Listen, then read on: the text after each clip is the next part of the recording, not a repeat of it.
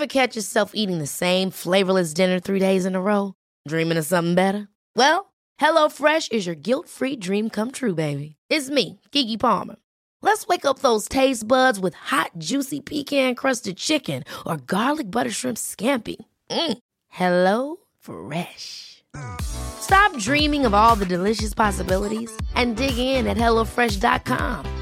Let's get this dinner party started.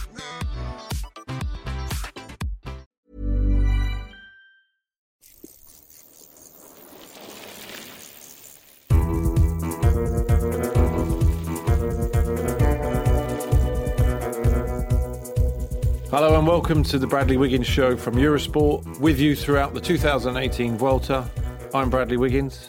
And I'm Adam Blythe. And I'm Adam Green. And coming up today, we'll be reviewing all the past week's action in Spain, discussing Mark Cavendish's illness, and taking a look at the Tour of Britain. Right, let's kick things off. Hello, Brad. How are you? Yes, good, thank you. And Adam here with us as well. Welcome, Adam. Um, Thanks for having me. Now, you ride for Aqua Blue Sport, who of course appeared in last year's Vuelta. But last week we heard the news that Aqua Blue will be folding at the end of the season. The team was started with so much goodwill. So, wh- what's happened?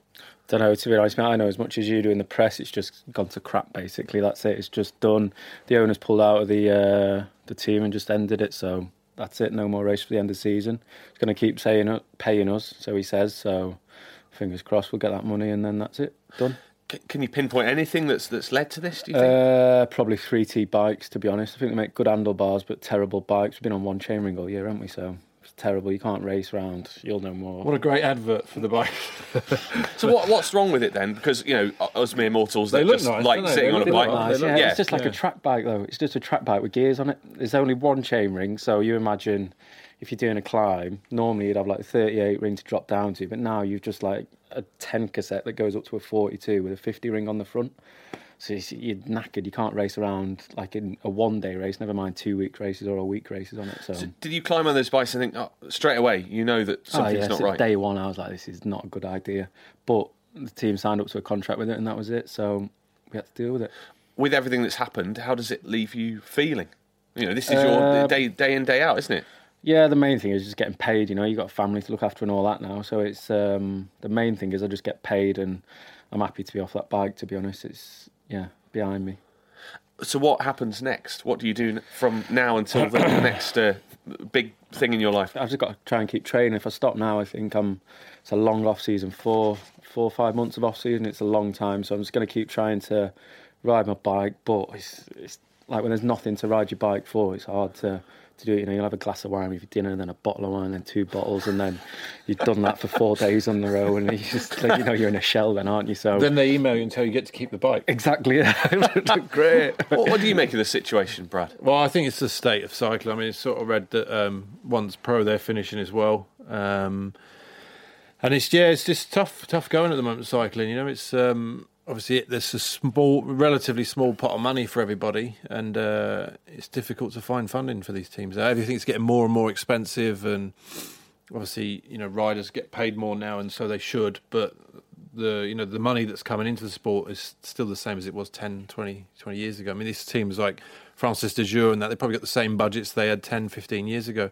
It's only that Sky are paving the way now with their massive budgets. Teams like Katusha, and uh, like most sports, you know, the, those teams like in football with Man Cities and that, you know, the the gap becomes bigger and bigger between the smaller teams like Team Wiggins, Aqua Blue, One Pro. You know, it just um, it's very difficult. You know, as I say. so many people to employ now as well. I mean, back in the day, you've had like two coaches in the team, Yeah. maybe, but now you've got like a, a performance director, a guy that's got to look at your wheels or your skewers or something. Like, yeah, and it's, it's, physio, and you know, it's, it's just a million more things that you've got to in- spend everyone money wants on. a chef now, don't they? And everyone Yeah, wants a it's team bus to cook the food in, and you know, it's just as I say, it's Laundry trucks and all that Yeah. stuff these days. So, if people come to you, Adam? Have they said, "Hey, come and have a word with us"? uh, no, sadly not.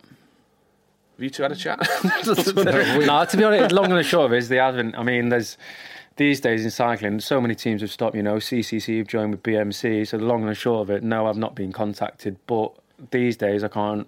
You know, unless you like G or Froome or these guys that are winning big races, you're not going to be really contacted these days. It's a case of, for me, putting myself out there, letting people know I'm on the market, and trying to get a team. You know, me and myself, myself, and my agent are trying to do that, but it's not. um it's not like you just sit on the end of the phone waiting for a call because it's probably never ring if I did that. Any advice you'd give Brad? I mean, you know, Well, no, I think got to keep it's, training. it's, haven't it's the benefit. The only people that uh, that really benefit in this situation are the team managers. You know, because what that what happens is you get this massive influx of riders at the end of the season that are, that are without contracts through no fault of their own, but teams that are ending, and they get to pick and they get riders on the cheap um, for a lot cheaper than they would have done had they signed them earlier in the year. And I think um, so. The managers and the teams benefit from those situations. The ones that suffer are the riders as usual and it's uh, it's the nature of the sport. It's always been like that. It's quite cutthroat when teams end or the team the team decides they don't want you anymore, and you know you, you're left to fend on your own really to find somewhere new, and it's it's brutal. Well, I wish you all the best, Adam. Thanks, mate. Uh, let's move on to the Vuelta. Uh, now, obviously, you're listening to the podcast. Also, you can watch this on the Eurosport website, the wonderful podcast we're doing. And, Brad, you've brought something in with Brought a little surprise for you, Adam. What have you got? No, I just brought this is uh, Felice Gimondi's yellow jersey from the 1968 edition when he won the race. So this was the last jersey he got on the last day, and I was going to just bring a little one in each week just to add a little bit of flavour to the podcast. it's a wonderful garment, isn't it? It's beautiful. It's. I mean, it, it doesn't look like anything you would wear these days. No, does it? and obviously, you know, the, the it's just got so much character because they would just literally rip a jersey, a team jersey up. Someone would sew that on the night before for the podium, and, and that was it as a way. So completely different to what you see now. The red- Pockets in the front, yeah, pockets in the front. Um, collar. What do you make of it, Adam? It's modern kit that they had as the team kit. It's like lycra that they've sewed onto the But front. it's great. That's the history of cycling. We were talking about the Vuelta last week. I mentioned that you know at one time it used to be two weeks long. So back then it would have been two weeks long. It would have been in April, so it would have been before the Giro d'Italia, and the weather would have been terrible in, in Spain in April. You know, and, and it just it's. I think it's as I said. I said in the podcast last week how much the race has changed. Now we're seeing used to seeing it. It's become people won't remember it not being in the month of August and September, but 25 years ago it was it was always in April and you either did the Vuelta and the Tour or the Giro and the Tour or the Vuelta some of the Spanish guys used to go Vuelta, Giro, Lejarreta famously used to do all three tours in one year, one month after another, so not even the 3 or 4 or 5 weeks in between.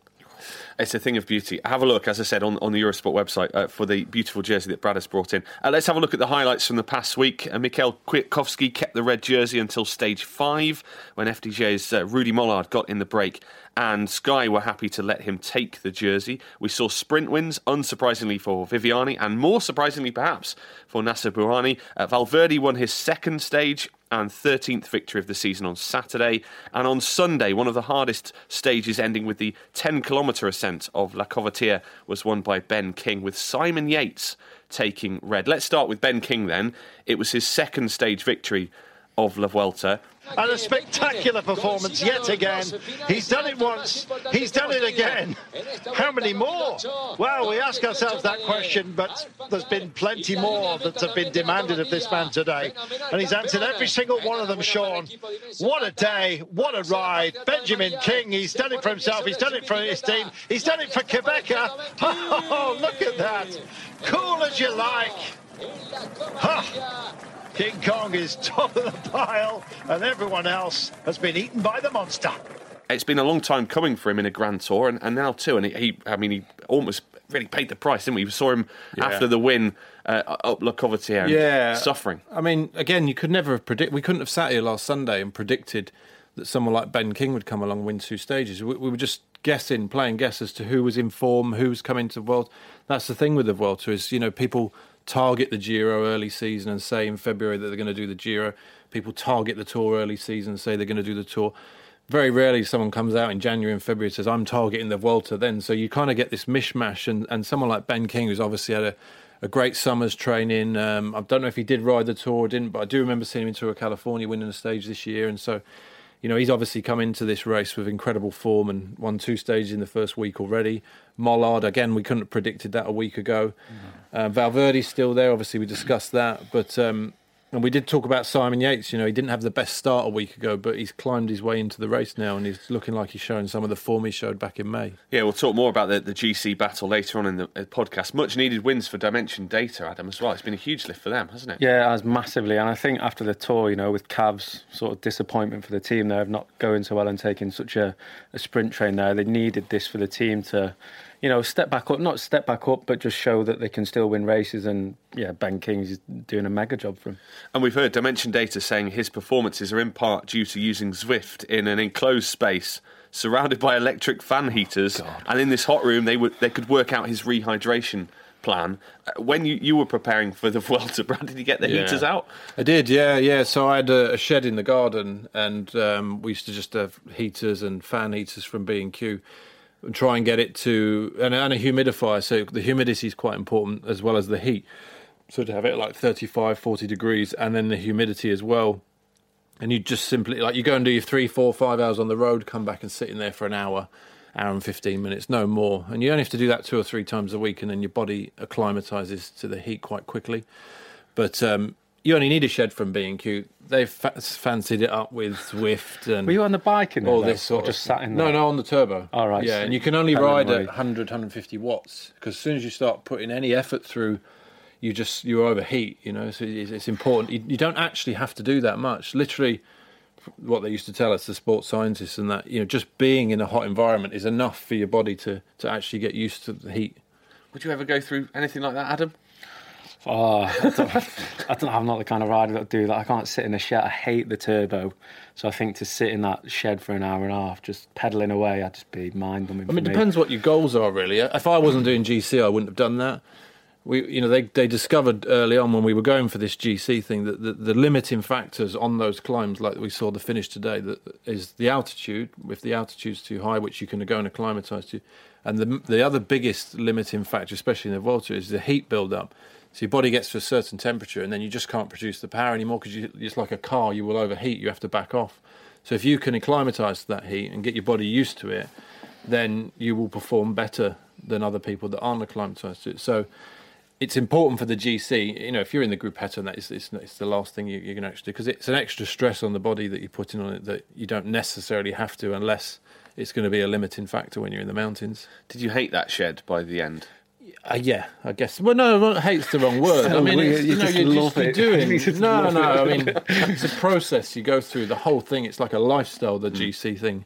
You live every minute, seven days a week. But this is why you're who you are. Because you can do that. Like me, then I was just like, yeah. no, can't do it, and that's why you're so successful. No, why... but I think G's learnt to do it, hasn't he? Yeah, because he, he he's like, like you dedication. can just tell that he's in the mind. He, has got himself to do that. That's why he won the tour. We spoke yeah. about that in July you know, ten years ago he was fat and everything like everyone else, and like he's now and, and yeah, and he, um, but he always had that in him. You know, he saw other people do it, and you know, he got the right people around him that have sort of directed him to do that, and that's why he's won the tour. But it is a, it's you know, he's he's lived he lives the life, you know. And we were talking before he came on air about. You know, it's only a month ago the tour, and he's already saying he's out of shape. You know, and it's like, well, how long does it take you to get out of shape after winning a Tour de France? But the guys they're on such a fine line, like well-oiled Formula One cars. So just to come off it for a bit, there's a four or five percent drop off in performance. Physically, he's probably five percent off of where he was at the Tour, which would probably be good enough to win something like the Tour Britain if he put his mind to it. But mentally, you're like 20, 25, 30% off. You're already thinking about a holiday in October or you know, just like in in G's case, I want to go to the tour of Britain so I can not have a week uh, drinking something like that. As simple as that. because yeah, because the reality is you probably get into bad, you know. So it's like, well, I'll look forward to going to the tour of Britain because at least I'll get good night's sleep. I'll, I will not drink for a week and I'll get back into the rhythm of riding my bike because that's the reality when you come off those things. Like he said, he's found it difficult to to recover. He's been here, there, doing things, nights out, and all that. And like he even said about the thing about the in the I was reading the piece in the paper today about he got stitched up with the helmet thing that we spoke about last week. so I'm glad he admitted it because I'd never ever thought that he was going to be that passionate about wearing helmets. As you said, everyone wants a piece of, of the winner of the Tour de France. Yeah. Um, yeah. Tony Gallopin won at a Grand Tour for the first time in four years on stage seven. The stage criticised for a rough surface on that very technical descent. Simon Yates said the organisers wanted crashes. I mean, it was quite a dramatic descent in it. Certainly was a very different surface to the to the one they had been on. Is he right to say that? Do you think? I don't reckon he is. No, you can't say their organisers want crashes. They've obviously put it there for entertainment purposes. They knew the race would probably split into bits, and it's probably they've come out perfect scenario. Not perfect that people have crashed, but the crashes have almost made the race, and they've brought a winner to it that they probably didn't expect at all. So I think that's probably what they wanted, and But if you're in the bunch and you're trying to stay safe, like Simon is, and there is a crash and another crash and another crash, there's only one thing to blame, and it is probably the road. So he's probably just done that and then blame the organisers for taking it down there. But it's the same wherever you go. It's it's not just the road; it's the stress of the peloton that does it. It's all the things around that road. You could go down the smoothest road in the world, but if you've got a road that's one meter wide at the end of it, it's probably the most dangerous road in a peloton. So yeah, you can't blame him for for being angry and saying it's their fault, but at the same time, it's you take that situation, put it on a different road, it'll probably be the same thing, you know, on the same sur- on a good surface. Um, let's talk about Peter Sagan, who's not his not at his best, is he, at the moment? No, but I think that's why he's here. You know, he recognised that he probably needed this race now just to keep you know back in the rhythm of things, and obviously don't know his motivation for doing it. He's he's already talked himself out of the World Championships, um, so you know we have to think that obviously he's had a lot of issues in his personal life, and maybe this is a nice distraction for him. You know, it's it's an environment that's familiar to him, and he can just go there around his mates, ride his bike for three weeks, see what he can do. And again, we spoke about last year. If you end your season at the Tour de France, it's a long, long time before you get into January training camps and things. So it's just a way of extending his season, giving him good fitness going into the winter. He can have a short break after this, whether he decides to go to the Worlds or not, and start his winter in, in a better state of fitness than he would have done had he just stopped at the Tour after that crash. It's funny that you mentioned uh, G and, and having a week of not drinking, and Sagan going to do a tour mm. to get away from other things. It, it, there is a strange comfort then in in, in being on tour, even though it is a punishing schedule. I think it's always different, and you hear stories. There's like stories of people going away to to Qatar when they don't want to do Qatar and things like that because they want to get away from whatever's happening at home, you know, stressful lives and those kind of things. So, I guess for a few people, if you are having family problems, it's easy to just go right. I'll go there and do that. If you, you know, if you can call your race program like that, but yeah, I don't know. For me, I like being at home and being with my family and stuff like that. But I can see why people would go right. I'll go away there, and it's almost get into a regime because you've got no other choice to do that. Whereas if you're at home, it's all up to you. But yeah, yeah, I, I think Peter's situation is probably unique in that you know he announced he was getting divorced during the tour, and you know it's probably coming back home having crashed. He ended the tour on a bit of a, a sour note, and as I say, if he's not doing the World Championships, it's like what do you do for the rest of the season? You know, he and you know the Vuelta, you're guaranteed nice weather. It's big gruppettos. You know we don't see the time delays like uh, we did in the Tour, where you got guys sprinters riding through the mountains on their own to make the time delay. The Vuelta's pretty relaxed like that. We spoke about that last week. Late starts, you know, kind of nice lines in the morning, not very long transfers, and it is actually just three weeks away on his bike. Which, if he wasn't at the Vuelta, he'd have to do it back home. And he's getting paid a lot of money, so he's probably thinking, well, for Bora, if I go there, I could ride myself in, win a stage. Probably the last chance to wear the world champs jersey if I'm not doing the worlds next month. Do you reckon he's not doing it? Well, that's what I've read, and it's a mount. They reckon it's a mountain. See, I reckon he, I reckon he's looking at but it. You still wouldn't. You wouldn't count him out of it, would you? yeah? So Bit kidology from him, maybe. Maybe, yeah, yeah. I reckon he's looked at Olympics and gone, I could have won that because Van Avermaet's done Yes. it. And he's looking at this now and going, mm, similar to the Yeah. Olympics, there is a chance I can do it. You wouldn't put it past him. and I reckon the only reason he's doing Vuela is for the Worlds. There's no other reason, I don't Yeah, think. yeah. Uh, one thing we've also seen uh, at the Vuelta, we saw a sticky bottle incident right in front of the cameras from Pierre Rolland, taking one gel at a time, bottle at a time, and and clearly getting a hand. Um, uh, what do you make of incidents like that? It was it was fairly blatant. Can't fault him, really. Yeah, I mean that happens. depends the doesn't it? situation, It does yeah. happen, and it has happened historically in cycling. You know, for many many years. Like most things now, like in football, we've got that many cameras and that many things on on you, and social media and this and the other. You sort of just don't get away with it anymore. Is it cheating? I don't. You know, I mean, the Hosh. You know, that was our Hosh that uh, of Tom Dumoulin at the Tour and the Mur de Bretagne stage. I mean, he punctured at the worst possible time, mm. and everyone has used a car to get back. Gilbert won the world sitting behind a motorbike in Valkenburg. I mean, we were talking Peter Sagan a moment ago. He he got docked twenty seconds for drafting. Yeah. and we do seem to see it all the time. Why does he get punished? Why did he? well, I think that's the problem is that it, it's it seems like it's one rule for one, one for. You can if Valverde had done it, you can imagine that they wouldn't have docked him time.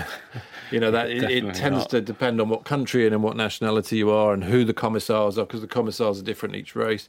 You do get some commissars that are worse than others and some that are more lenient than others, and it's luck of the draw really. But I think it, it's He was unlucky as well. It's all on camera. If it probably wasn't on camera, it probably wouldn't have been In the same way, Nibali a few years ago got chucked out of the race because Yeah. of the same thing. I mean, that was huge, wasn't it? He propelled himself hundreds of metres up the road doing that. but he wouldn't have been the first that has done that and won a race from it, or the last. He certainly won't be the last. When, you, when you're riding in a race and, and you see it happening, do you just accept it? Or, or sometimes you think, oh, hang on a minute, this, that's not right. Yeah, he's like, so it- eventually you'll do the same thing. Even if you're off the back or whatever you're doing, eventually you will do the same thing. So you can't at the front of the race. Then yeah, okay, it's a bit you're taking the piss a bit. But if you're behind the peloton, you're taking a bottle, or you I don't know, you're in the break and you've gone back, you take one to get back in there. Everyone does it. It's just Yeah, I mean, I don't camera. think there's a bike rider that hasn't punctured when the race is full on, been out the back of the race. Mechanic, the car comes steaming behind you. They grab your back seat. You hold onto the window, and they pretend to be fixing your brake as you as they accelerate to 100 miles an hour.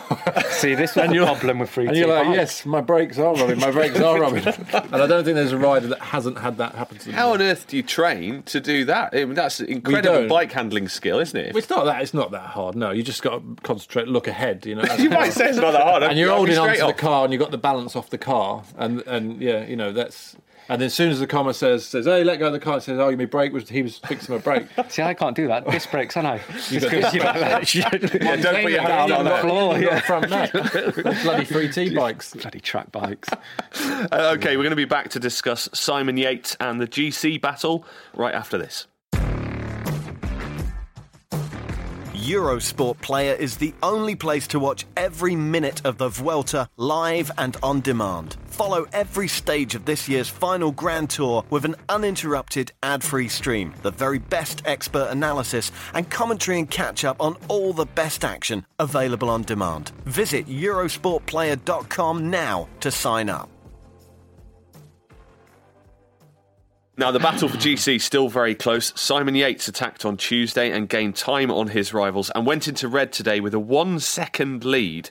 How would you assess his performance? amazing I mean to take that jersey today and and um, we we spoke about him last week and how you know that maybe that was it for him because he'd started slowly, um, but he's he's ridden his way in first week, and you know to take the jersey, and uh, especially after his performance back in May in the Giro, we wondered whether he could replicate that kind of form twice in a year. But he's done it today on that tough finish, and obviously Alejandro's still there. My tip. Um, You've just crowbarred that in. so, um, But you were confident but saying it- what it does last do is it makes a bloody exciting race now going forward. And one second, I mean, it could go either way. You know, as we've seen, Simon. You know, there's the youthful fu- guy from the future against the grand old master, and and is that going to be the GC play out now for the next two weeks? I think it probably will be. I reckon it'll be because they are similar riders. It's just like the old dog, really, showing him new tricks. I think. Both of them aren't great time trialists, are No, they? because it's like they both ride very clever. You never see them getting the whole team on the front ever. They're always No. very like proper bike racers. Always know what they're doing. Always time their attacks great. So I think for them two, it's a proper bike race. It's not Yeah. like the strongest man wins. It's also the cleverest man that will win as well. Valverde, 26 bonus seconds that he's picked up here and there, Yeah. which is tremendous, isn't And it? actually, he's Okay. probably got a stronger team than being on Spanish soil as well Yeah. with Quintana. We saw him having a dig today. Valverde's probably got the stronger of the two teams. That's probably where Simon, you know, and the Giro kind of was exposed a little bit with his lack of teammates at the decisive moments. Do you think it helps Quintana in a way? All this focus on Valverde, but Quintana, as we saw today, he's, he's still there or thereabouts, yeah, isn't yeah, he? yeah. Yeah. I mean, you just never know with him, do you? You never know what you're going to get. Um, Never know that he's trying hard or No. what. He's just closed mouth. I mean, you know, at 44 years of age, he's uh, he's, he's doing all right. Isn't he? young rider jersey last year. He's, he's still under 25, isn't he? It's- I don't No one know. actually knows how old he is. I think he's, He's like one of them, a bit like Iran. Iran claims to be 24 when he's actually 54. Quintana, uh, 14 seconds down, he's in third spot, so yeah, well oh, this is it. That, that's the position Movistar are in now. now. I spoke about it last week that there's no rivalry there in some ways. It's like as long as Movistar win on Spanish soil, so they will sacrifice whoever they need to. I I mean, secretly in the team car, they'll want Valverde to win, and the whole of Spain will probably want Valverde to win. But if they have to use the Quintana card in order to expose Simon, I'm sure they will. And if that means Quintana wins the race, obviously it's two weeks to go, but it's looking like that that's going to be the, the GC battle now. Now, for Porte and Nibali, it shows that it isn't that easy to make the Vuelta the race of redemption, which we spoke about last time out. Uh, Richie Porte's just simply riding for pride, isn't he? Almost had a training ride in the breakaway uh, earlier in the week, didn't he? Yeah, I said he might actually get back into the race last week. That's not going to happen now, is it?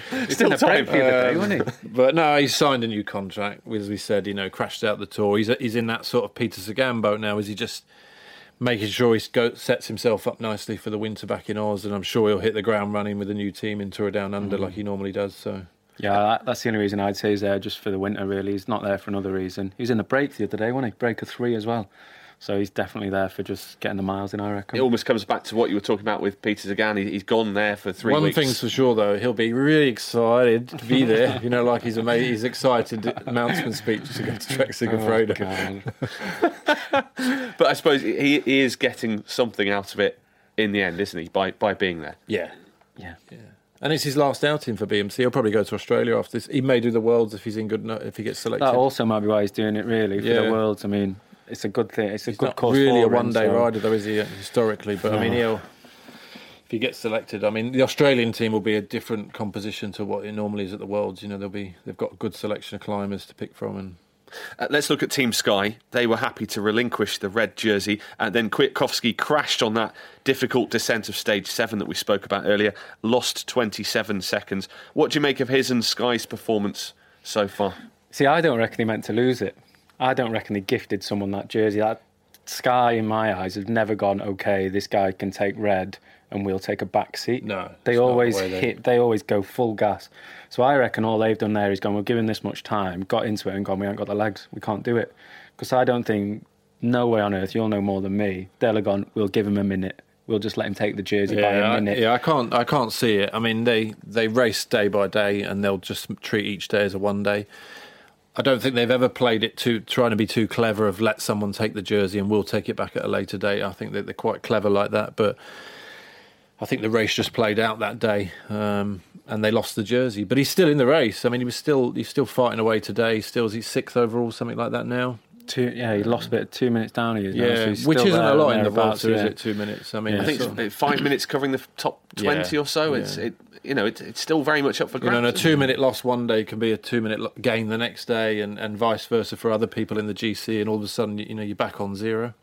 Fifteenth, we should say, at, at the moment. Uh, now, in his first Grand Tour, how is Tao Geoghegan Hart performing, in your opinion?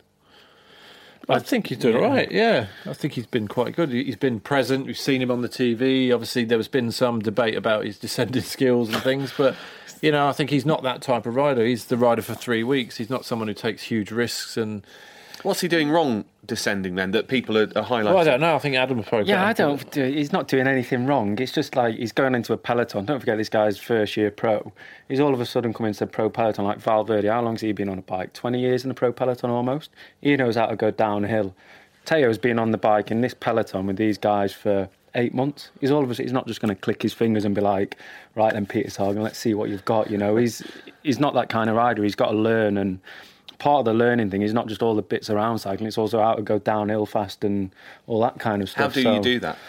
there's no secret to it. You've got to have big balls and get on with it, really. But that's the thing. If you've got, you can go downhill fast on your own. But if you've got one guy here, one guy there, another guy there, and then you've got another guy in front of you going a bit faster, all of a sudden you've got the pressure on you to go, oh, I've got to keep up with that guy. I've got to keep up with that guy. And without even thinking, you just completely messed up your descending because you're overthinking the descent, basically. So And everyone's in it. Everyone's got different goals at that position. You know, you've got this- people like Sagan who's just got the, the weight of the world off his shoulders, nothing to lose. I'm going to go down here and just you know show to everyone front, how to yeah. descend. You've got GC guys that think, well, I don't need to take that many risks. And obviously, you're going in down like Adam says in a peloton. Someone always wants to go faster than you. You know, someone will come under you into a corner. All those things, and before you know it, you're 20 riders back. Then you're 25 riders back. You break a little bit more. You're 35 riders back, and and you know you've kind of your head starts to go then. Um, add a bit of wet on wet corners, this, that, and the other into it, and you lose 50 places, and, and that happens. But guys that are thinking of three weeks and guys that are just living for the moment on Yeah. that day. There's a lot of guys as well, you know, a lot of guys might be on the limit. And like for me personally, whenever I got to descent, make us up as many places as you can. Whereas you, you'll have just been like, old position, stay at the front, don't Yeah. take risks. so you it. get that in the peloton. And Tao will just be told, don't take risks. So, you know, as if he's losing a couple of positions on the corners, that's him not taking a risk. And if he's a couple of metres off the back of someone out of a corner, what difference does it matter? It's better than being on the floor and losing five minutes and then being out, maybe out of the race because of an injury. So, he's not doing anything wrong. He's just learning learning the ways, I guess. So no great technical secrets as far as you're concerned. You're just not breaking as much as the other Yeah, people around there's, you. there's no technical. Some people are better at it than others, more, more confident, but there's no secret to going downhill fast. You just got to relax, and that's it, really. You know, in a lot of these stages, you know, the, the, the terrain you're going, you go down a five six k descent, up a little six five five six k hill after that, and people will know that. So guys like Sagan or Adam, when he's in the race, you know, their chance is to they can make that time up on the descent. So get to the front of the peloton, and then as soon as you hit the other the climb out the valley, you got a bit of sliding space. So by the time you get to the top of that climb, they might be back down the back of the peloton rather than starting at the back of the peloton and then getting dropped. So it, it, you you play to your strengths, as I said back in the Tour de France. You know the, the sprinters and the Cavs, Isles, Renshaws. You know they're the guys that are actually descending faster in the front of the race because that's the only chance they can make time up. Uh, Now, Mark Cavendish this week revealed he's been suffering from the Epstein Barr virus and will miss cycling for the foreseeable future. It's a virus that causes glandular fever, and it's the second time he's been diagnosed with it. Can we look at this now and, and that completely accounts for his performances this season, do you think? Yeah, but I wouldn't say he's been like horrendous this year. He's been up there, you know. He's the crashes he had as well. I mean, starting back in San Remo and I think Dubai early in the Terrible, year. yeah. I mean, he had some horrific accidents, which you know you could have put that form down to because of the build-up back from the crashes. But obviously, you know, he, he looked really skinny as well this year, skinnier than I've seen him for a long, long time. He didn't look like his powerful sprint himself, and you know he's obviously struggled in the tour. And but he even said himself he had some moments of good form this year. But I think it was just the consistency which perhaps he put down to the, the time lost through the crashes. But at least he knows now. I think he's quite relieved. I spoke to him last week, and he's actually quite relieved now that he knows what it is, and he can now start looking towards next year. Yes, I suppose it uh, was a worry for him if he's if he's losing form and he doesn't know why. Well, yeah, I think you know Cav puts a lot of pressure on himself, and he takes that leadership role importantly. We saw during the week, he you know thanked his teammates, thanked the staff because he takes it very personal when he doesn't win for everyone around him. You know, he really feels that responsibility. So I think that's where the relief comes from now. That it wasn't maybe a physical thing um, because obviously he's not used to not winning much. He's always comes out the season with quite a few victories. So I think to put it down to something, I think gives him you know hope for the future. Do you think he'll be back then? We'll see him back. Yeah, I reckon he will. I think mentally now it's just like a refresh button. I think you know, like Brad said, he was going he had good points in the season this year. I think with that virus, he's still been able to perform well, just not consistently well. Every now and again, you'd see a moment of like cavness that we all all know him for. But I think the main thing for him is just in his head. Someone's told him, "You've had this virus since February. You can now forget about this season, concentrate on next season, get better." And just go again, start again, basically. So I think for him, mentally, someone telling him that something has been wrong will be be like a big weight lifted. So I think he'll get going, and he, if he does everything right, which he will, he's cav, he'll uh, he'll hit the ground running again. What is a moment of cavness? It's his daft stages when he goes and wins the tour by like 20 metres or something on his own. And it's just, we all know Cav, you watch him on TV and you're like, ah, he looks knackered, he looks knackered. And all of a sudden, doof, he's just, he'll win the bike race with, as the Belgians say, with two fingers in the nose.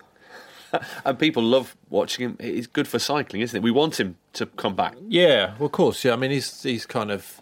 He's 34 next year, Cav, which you can't. You know, it's hard to get your head around. Little Cav's 34. Nearly as old as Quintana. Um, not quite,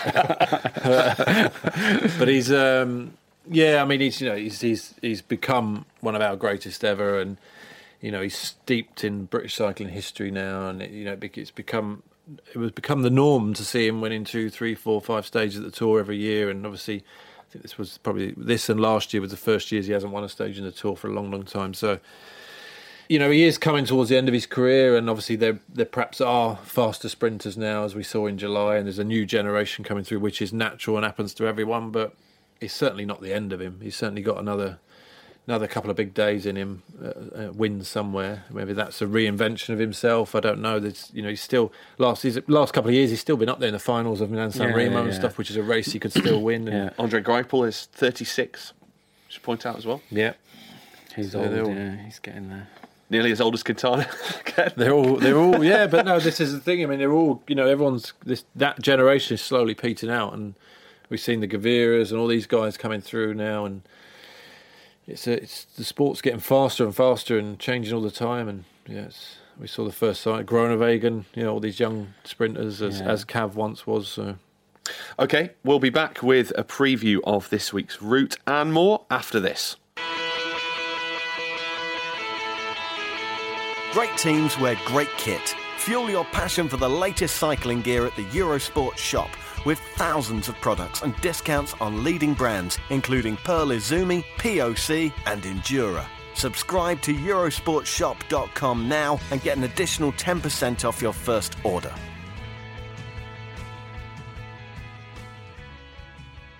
Uh, let's have a quick preview of the key stages coming up in week two. Stage 10 should be one for the sprinters, but 11 has a challenging finale with a 2k climb at 7.5%, a descent, then a false flat finish. On Friday, we hit the mountains for three days. Stage 13 has a summit finish at La Camperona, the last two kilometres averaging 15%. Stage 14 features a climb up the Sierra de Peñamayor, which has four kilometres at an average of 12.5%. And stage 15 finishes with 12k at 7%, which sounds fun, doesn't it, both of you? Oh, you remind me of my bloody Nicki Sørensen, my sports director. Then he's like in your ear saying, "In the next five kilometres, you got this, that, and the other." And then the next turn, you got five, six. There's a lot of lost you off to stage eleven there. Yeah, I lost But you yeah, there. yes.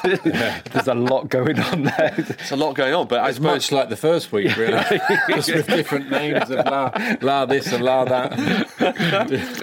Uh, do- uh, that gives us an insight then into how you're you're focused on a race, I suppose. That you're just breaking it down into each day. aren't you? You're not going what's to come for the next seven or eight No, I mean, you, you get a book uh, at the start of the Vuelta, like you know, uh, um, It's like a Bible, and it's yeah, massive. on a on a on a ring binder, you know, and you can you can it's it's thick when to begin with, and as each stage goes on, you rip each page out off the ring binder, so the book gets thinner and thinner during the race. Because otherwise, you just sit looking at this thing in its hot entirety, trying to get your head round what you you've got to do. Yeah, You It's know, grim. at early stages of my career doing the Giros and stuff, the same thing. You're looking through, actually thinking, right, well, if I climb off here, there's an airport not far away. But if I climb off the day after, I've got 300k to make my way back to the airport. So you just you constantly Which Giro was that? You're thinking of that? 2003 Yeah. and five and eight.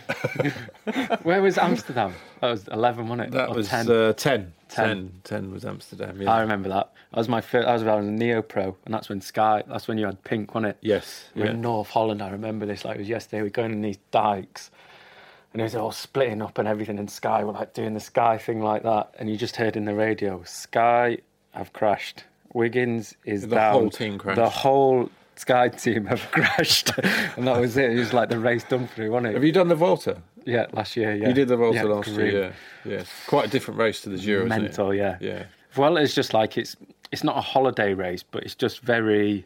Everyone's just like, ah, just chill out today, sort of thing. Holiday race. Whereas like Giro is so it's like the first Grand Tour of the year, so it's all like everyone just wants to do well in it. And like you say, everyone's got a target. Yeah. Normally, Giro or Tour, no one ever targets the Vuelta apart from. But this Aru. second week, they'll they'll they'll go into this rest day. They'll all be pleased with it. You know, they'll all go out for a nice ride tomorrow in the sun somewhere. but they'd have felt like they'd done three weeks already because every day's like just you know something to contend with, even those so-called sprint stages. And the second week, you know, by the time you get to the end of the second week and the last rest, it feels like you've been away for six weeks. You know, it just it feels a longer race than any other because there's no pattern to it.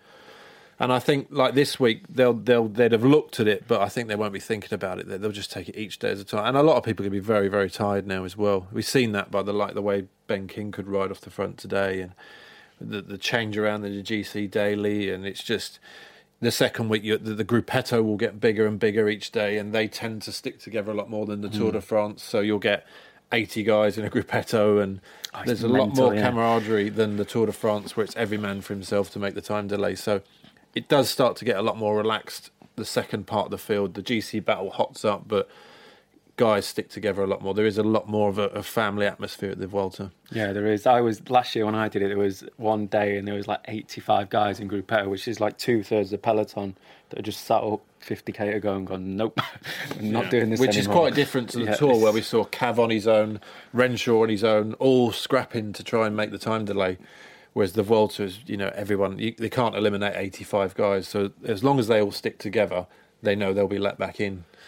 Adam, you said about being told information in the ear, and, and, it was slightly setting you on edge when I read those numbers. Were you someone that liked to to be told what was to come, or you just like to be left on your own? Yeah, but it, like if you're telling us what's next, you're like, okay, that's next, and then you say, oh, what's after that sort of thing. And in the race, I hate it when you get a director and you go, right, guys, in 5k you've got this, and after that right hand turn you've got this for 4k, and then after that you've got 3k of cobbles, and then you go up a hill, and over the top of that you're like, oh, what did you say again? it's just like you need quick, like the next 5k, the next 3k, the next 2k. But everyone's getting that information. So then, what we're talking about with the descents with Tao, everyone starts, you know, so it's constant. So you got you're, you're someone like Tao will be trying to do his job for Kwiatkowski, but all the guys that know they're going to get dropped up these climbs think, right, well, I better get to the front here because then at least I've got a bit of sliding space. Yeah. So when we go up the climb, when we go over the top, I'll be at the back of the peloton because if they start at the back, they'll get dropped and then they'll be in the convoy. So they're all doing that on descents, and that just makes someone like Tao's job a lot harder because in your head, in Tao's, it's like, what are these bloody choppers doing? These sprinters, you know, they, they what, you've the got way, nothing yeah. to be here for today. Why are you up here, you know, waving your willy on this descent? so, and that's what it's like, and it gets frustrating for some people. And then you'll hit the climb, and they'll go back. It's like they've chucked the anchor out, and they'll just go right. But they're they're trying to Come get through again, the day yeah. as well because they're they you know they they they've got another hundred k to do. They don't want to get dropped on this climb these days a lot harder for sprinters in the gruppetto than they are for the GC guys. You know, the Tao might have got today, and all he had to do was get to the last. I don't know if it's 20k climb, the last 10k, job done. Like gruppetto, if it was uphill today, they'd have had to like from the start not get dropped for the next 30k. Which okay, you pro athletes you shouldn't be getting dropped, but reality is there will be a big gruppetto probably after 30k. So for them to get through that day nightmare. Is there ever a chance for a frank exchange of views when people are passing you and you think, what are you doing? You're well, I think way? there's frustrations, yeah. I mean, you obviously wouldn't do it with Peter Sagan because he's Peter Sagan, he gets away with it.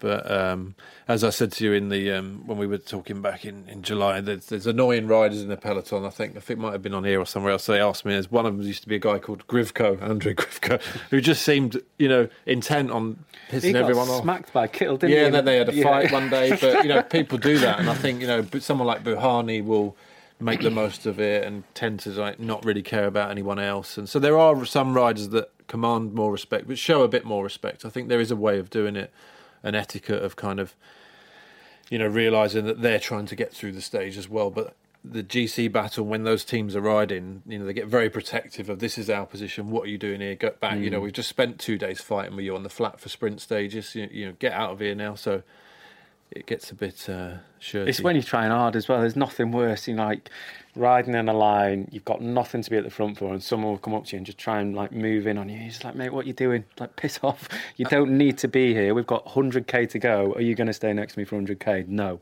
And will you Get tell them that at the time, or do you almost yeah. stare at them? Or depends you know? who it is. I think. Yeah, I think. I think the thing is, you don't get an idiot doing you wouldn't it. You'd tell never Valverde get... doing it. But know, he wouldn't do it, would he? No. No, he wouldn't. But you just get halfwits doing it basically. It's just someone coming up saying, "Guys, stay near the front," and you get some half. There is a snobbery and... in the peloton, you know. I think that's yeah. If it's a first year professional, you don't mind telling him what. I, I had it to myself. I wrote about in this new book coming out. Cipollini did it to me in Ghent Wevelgem. so, you know, tell I, this story. This is be cold. Yeah. no, no. So I, we were with Road Ghent Wevelgem in 2001, or I think it was 2001, and he was world champion at the time. Um, no, he wasn't world. It was the year he won the world, so it was 2002, and uh, I was doing a job for Jacky Durand and Frédéric Guesdon and all those guys. So I was going up the outside uh, before the crosswinds and stuff, thinking they were all on my wheel.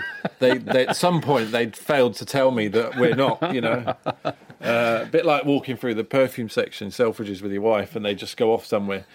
And uh, I went. Um, yeah, that's so I ended up riding up beside Acqua Sapone in Cipollini on my own like an idiot, like just sort of. And and Cipollini looked at me, and just went, "Chiff, Kef, like." What's this French guy doing in Italian? You know, basically.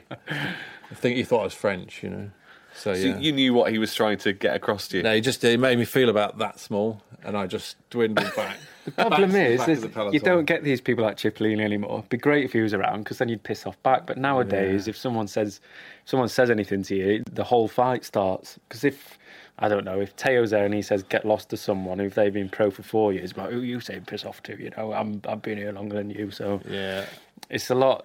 And we saw in the tour, you know, frustrations like with the Moscon and all that. It just, yeah, it's, it's It's always always simmering, is it? The peloton.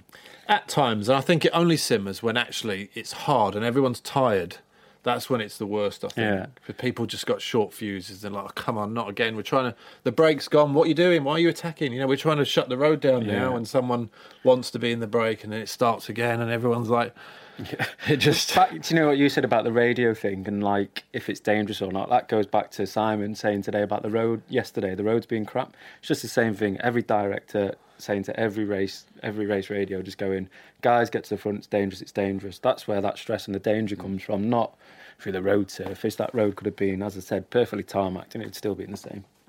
Let's end with a quick look at the Tour of Britain Stage 1. As we discussed last week, it's a race that's becoming more and more appealing to riders, featuring some of the biggest names, including Julian Alaphilippe, racing in Britain for only the second time. Stage 1 was from Pembrey Country Park to Newport and was won by Andre Greipel. Gaviria seemed to get his timing wrong, and, and that led to Greipel taking the stage. I think the highlight of the day was Gabs Cullaigh finishing fourth from Team Wiggins development team. um, obviously, I think that team, more than any team on this race, has a bigger purpose because we're feeding the youngsters into the professional ranks and giving them the opportunity to race against the winners of the Tour de France um, and the Giro d'Italia this year. So Gabs Cullaigh, fantastic ride today. Uh, young rider, you know him. He's from your neck of the woods. Yeah, isn't he is, yeah, good He's got lad he big, is, yeah. uh, talent for the future. Big engine, yeah. And so for him to be in in the company of Tour de France stage and Gaviria, Greipel, I mean, it was, a, it was quite a scalp, really. It's a yeah, huge eh, well, learning curve for for people riding the Tour of Britain, which you said last week, Brad, is almost like a two week stage, uh, two week race because of the amount that, that's crammed into Well, it. it's got harder and harder and harder every year, Oh, it's and it's become the choice now, more so than the Vuelta for the preparation for the Worlds. Um, it's, it's just it's it's brutal, and where they take it, and it's got a bit of everything in it, and it you know the racing's flat out from start to finish. The crowds are great, and it's just become a brilliant race. Adam, you pulled a bit of a face when we were talking about the route. I mean, is it as brutal as, as it sounds? Last time I did it was when you did it. You ended up running up a hill. I did run. Yeah. I was the last man up. Yeah, that's my swan song. No, it is hard. It's just ridiculous. Like they've announced the routes, and it's not Tour of Britain. You do more travelling Yeah. than you do actually racing. Like this year, there's the second to last day finishing in Mansfield, and then the next day's in London. So by the time all that comes around, you've done all these dead hard stages that are not like. It's not like the tour where they're controlled and it'll be like, okay, we've got a hard day coming tomorrow, the bunch will take it easy. It's just flipping full gas every day, which is good, but It's good if you're motivated and you're fit and you're ready for it, and you've got a good team that can run the front. Because otherwise, it's just lined out and it's it's tough. You know, You- the, the British roads. You realise how, how tough they are when you're mm. out on, on little lanes and So it's the travelling that's almost taking it out of yeah. you. The nature of the race, the way it's funded, they have to go to certain parts of the country, certain regions that fund that part, that stage, that particular stage. So it means a lot of travelling, but. It means that the whole country get to see the likes of Chris and G, and you know it's not confined to one area. So it's it's great for race for cycling in this country, and uh, it, you know it really is a lap of honour for them. How annoying is it as a rider to spend that much time in a car and not on your bike? Well, this is a different thing, isn't it? Because if you're in Team Sky, you've got a luxurious bus to sit on. If you're in a little like Team GB, I did it with them, and you've just got a van. I had and a my own camper, Team Wiggins, so it's my own yeah. camper, my own driver. Wouldn't let anyone else in it. I remember Dool telling me about this. You're not coming in. no, but it's it's so different. Like Team Sky and the big World Tour teams, they'll have buses to sit on, chill out, and like Team GB, Brad with his own camper. You just got you just got a car to sit in with five other lads. So it's you know if Team GB have got five lads in a car like that for five hours, or you've got you know G lay, laying down in the back having a beer of the Sky bus, it's completely different. You Isn't it? need to get a shed and build a car inside it and practice in there. Got a spare one. travel. Loads of eaters in it. Uh, now, uh, Geraint Thomas, by his own admission, isn't in great shape, doesn't expect to win. So, who are your favourites for the Tour of Britain? just don't know the Tour of Britain. I mean, it's just you just never know. Uh, it could be someone we've never heard of. I mean, it could be Yeah, I'd re- it's it's don't always know. someone that's like a punchy rider that can climb. Someone like Alaphilippe. I know he's doing it. He's a good shout, but like Brad says, it's something might happen. Might be a crash on a little lane somewhere, and that'll be it. We got a young lad, Mark Donovan, who's in the break today. I mean, he's uh, just been up there in the Tour de l'Avenir. He's had a great baby Giro this year. I mean, you wouldn't put it past him being on the podium. Someone like him, anyway, that's sort of a surprise. One of the Townfield lads, you just never know with them Yeah. two. It's, he could win the time trial and end up. I mean, the class he's shown this year. I mean, you just you just never know. Is it an, a race? Andy that, Tennant. I mean, you never put it past Andy Tennant to maybe win the race. is it a race that can unearth a, a new superstar? Do you think is that the class of Yeah, field that I we're getting so. now at the Tour of Britain? Yeah, Dylan Yeah. Van, Van Baarle did it a few years ago.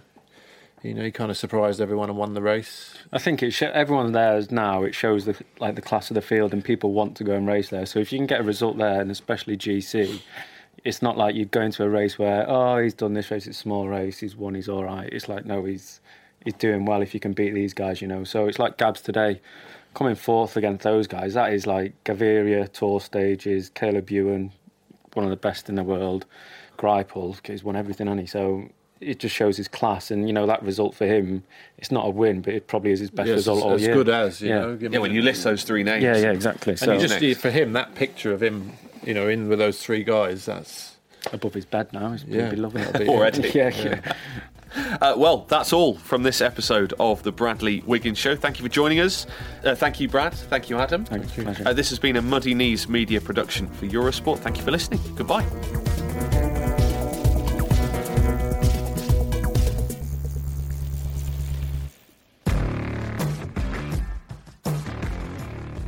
Visit Eurosport.com and the Eurosport app for an unrivaled Vuelta experience. Watch live, uninterrupted video streams of the entire race with a host of extra features. There's up to the minute live blogging and analysis from Felix Lowe and in depth breakdowns of the biggest stages and how the race was won. Plus, comprehensive news, race clips, and the best of Eurosport's live coverage. Eurosport.com is the only place you need to be throughout the Vuelta.